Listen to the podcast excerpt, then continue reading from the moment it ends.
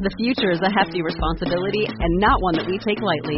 But then, taking things lightly has never been what Hefty is about. That's why we've created the Hefty Renew program that turns hard to recycle plastics into valuable resources like park benches and building materials. To participate, simply fill up an orange Hefty Renew bag with accepted items, tie it up, and drop it in with your regular recycling. That's it. It's that easy. It's time to rethink recycling with Renew. Particular valued resources may vary by geography. More info available at heftyrenew.com. Star Wars 7x7, episode 1258. Today's Safe Week continues. It's almost over, and we are talking about plot details from a different story altogether. It's the story mode of Star Wars Battlefront 2. Punch it, Chewie. I'm Amy Ratcliffe with Lattes with Leia, and you're listening to Star Wars 7x7, the only daily Star Wars podcast.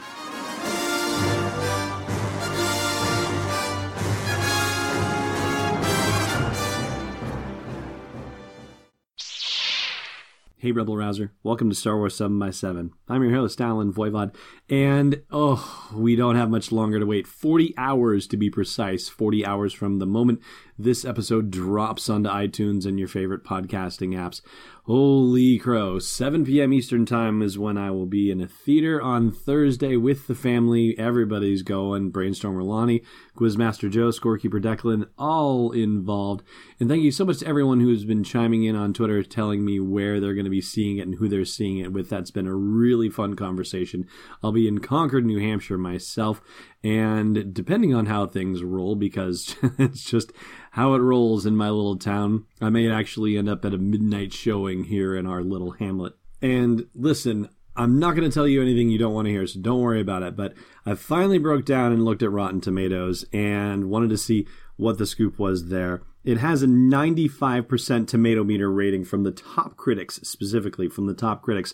43 reviews counted, 41 fresh, 2 rotten. I know it's only a thumbnail indicator, right? You can't really extrapolate a heck of a lot from it, but hey, take it for what it's worth. The critical consensus says Star Wars The Last Jedi honors the saga's rich legacy while adding some surprising twists and delivering all the emotion rich action fans could hope for. So that's as much as I'm going to say. I'm just going to stop right there, okay? And that's as much for me as it is for you because, oh my gosh, all I want to do is dig into all of it. And we just have to wait. We just have to wait another 40 hours and we'll get there. All right. Hang in there. So let's distract ourselves, shall we? Let's talk about Star Wars Battlefront 2 and the story mode, which has some very fascinating stuff in it. And if you have not played through, then by all means, you know, if you don't want it spoiled for you, then save this for a later date. Otherwise, if you're okay talking about Battlefront 2 and story mode and what gets revealed, then let's just dive into it. And I want to give a quick heads up and thank you to a gentleman named Anthony Welling who flagged a YouTube walkthrough playthrough that I could check out that had all of the cutscenes and bits from the actual gameplay where dialogue is given and you find out things about what's been happening in the Star Wars galaxy at various points.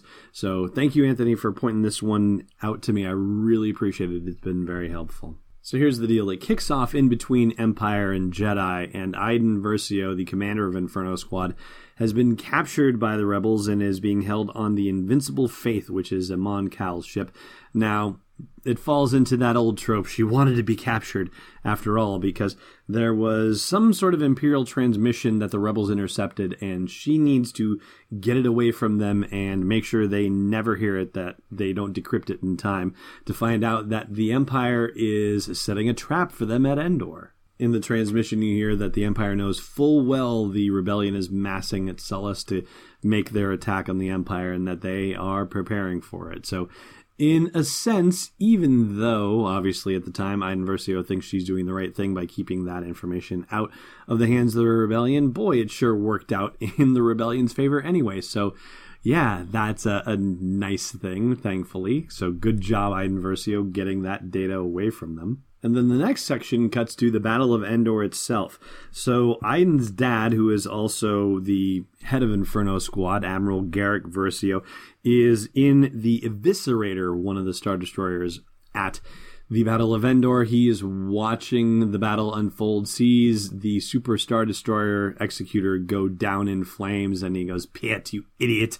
and finds out that Vice Admiral Rae Sloane has ordered a retreat. So I I'm pretty sure that we've heard previously that Rae Sloane was at the Battle of Endor. She, of course, has shown up in a couple of different novels, including A New Dawn. That would be the John Jackson Miller novel that featured Hera Syndulla and Kanan Jarrus. It was the first novel in the new canon, as well as the Aftermath novels by Chuck Wendig, the ones that took place between the six month mark and the one year mark after the events of Return of the Jedi. Meanwhile, Inferno Squad is on the surface of Endor, and once they see the Death Star explode, oh man, that's trouble. And they get called back to the Eviscerator and they have to make good their escape from Endor before the fleet takes off. So as they're doing it, they are having a little banter back and forth, and Iden is mad because somehow High Command has blown it again and let the rebellion destroy another Death Star.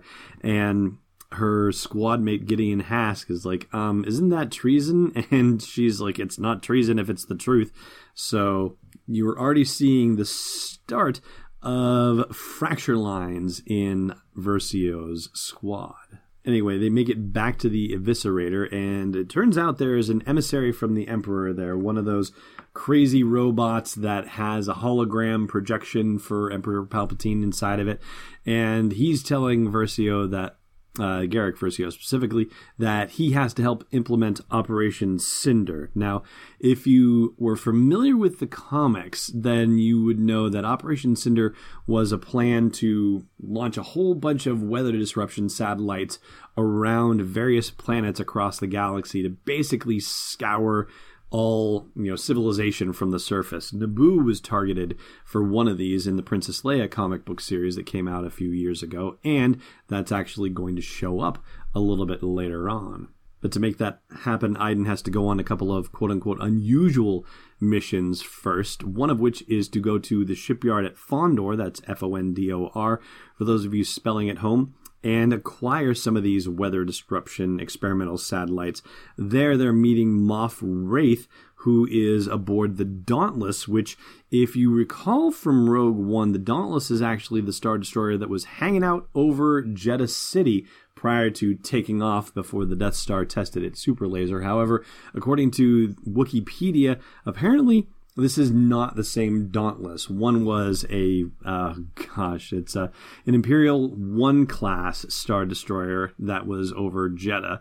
and according to Wikipedia, it's an Imperial Two class star destroyer that we're seeing in Battlefront Two. What's the difference between two of them? I don't know, quite honestly. I can't quite tell.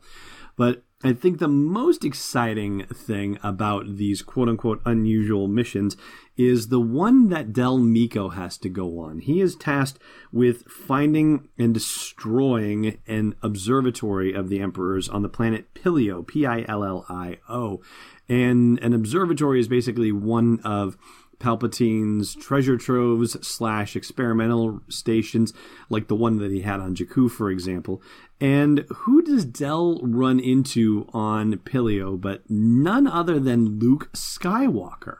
But as much as I hate to say it, we are running long on today's podcast, and so I'm going to tell you the story of Luke and Del Meeko on tomorrow's episode.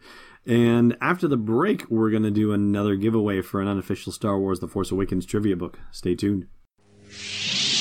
This podcast is brought to you by Nissan Intelligent Mobility. And I guess the best way you can think about Nissan Intelligent Mobility is to kind of equate it to having an astromech right inside your car, right? You know, the X Wings will have astromechs, but in this case, it's not going to plot your hyperspace jump for you.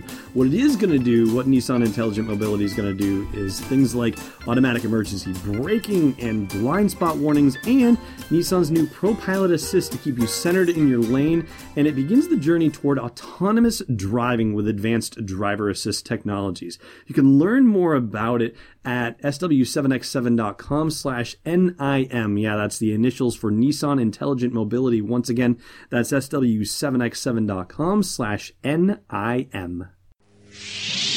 Welcome back.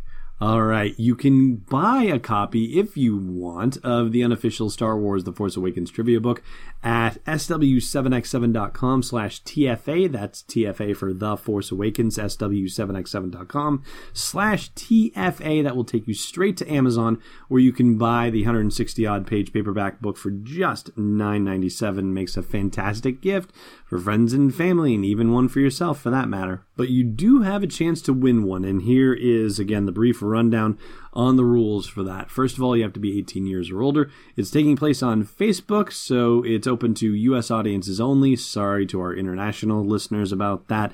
And it is not endorsed or affiliated with Facebook, so no worries there.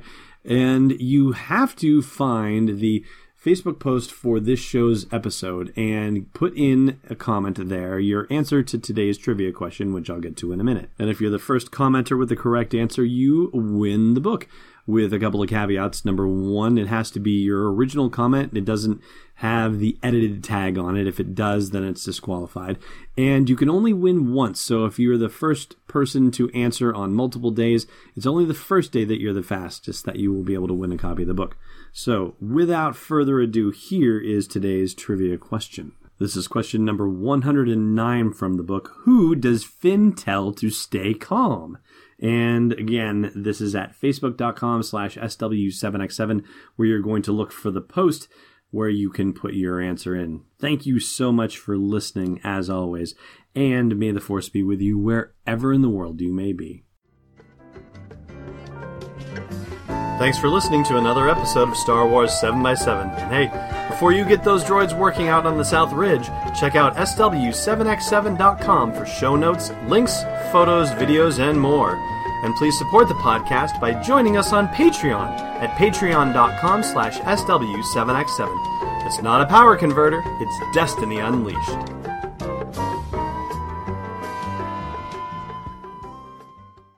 Podcast is not endorsed or sponsored yet by Lucasfilm Limited, Disney, or 20th Century Fox. and is intended for entertainment and information purposes only. Star Wars, the Star Wars logo, all names and pictures of Star Wars characters, vehicles, and any other Star Wars related items are registered trademarks and or copyrights of Lucasfilm Limited or their respective trademark and copyright holders. May the force be with them. All original content is copyright 2017 Star Wars 7 by 7 We hope you love it.